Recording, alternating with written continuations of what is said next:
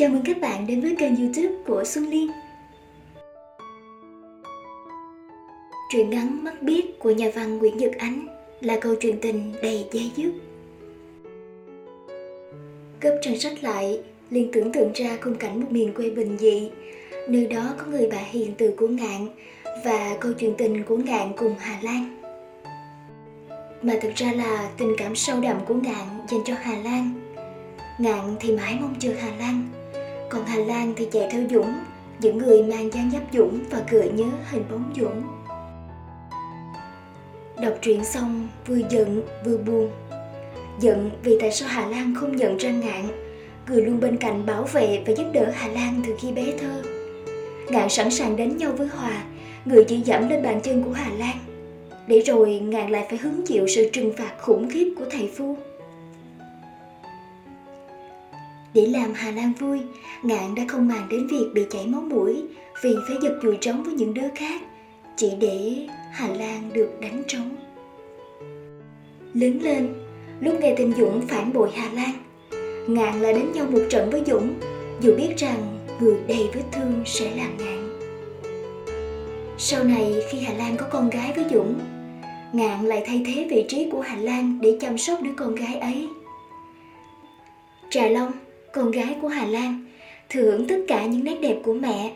Hai mẹ con nhìn giống nhau như hai giọt nước, nhưng Trà Long lại bù đắp những điểm khuyết thiếu của mẹ đối với Ngạn. Trà Long không bị mê hoặc bởi thành phố xa hoa, mà yêu quê giống Ngạn.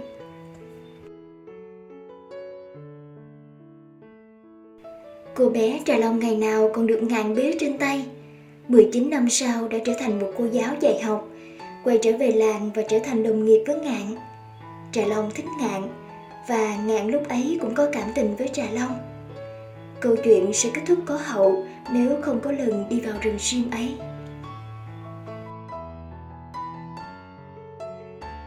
Ngạn nhận ra, tình cảm của Ngạn dành cho Trà Long chỉ là do Ngạn còn quá yêu Hà Lan.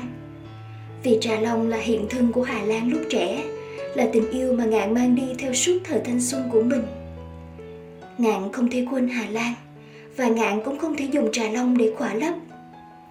Ngạn rời làng trong sự im lặng và để lại cho người đọc một khoảng trời tiếc nuối.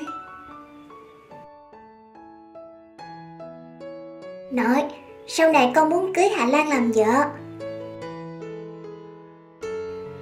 Câu nói của ngạn lúc còn nhỏ vang lên trong miền ký ức.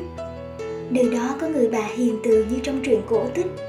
Có những đứa nhóc ngây thơ hồn nhiên trong làng đo đo nếu thời gian ngừng trôi, nếu không có phồn hoa đô thị, sẽ không có những khổ đau, chia ly và nước mắt.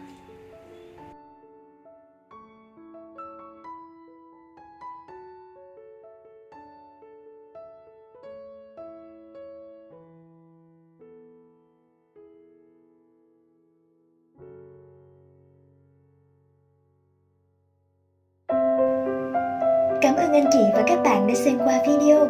Đừng quên bấm like, chia sẻ và nhấn nút đăng ký để xem nhiều video nữa nhé.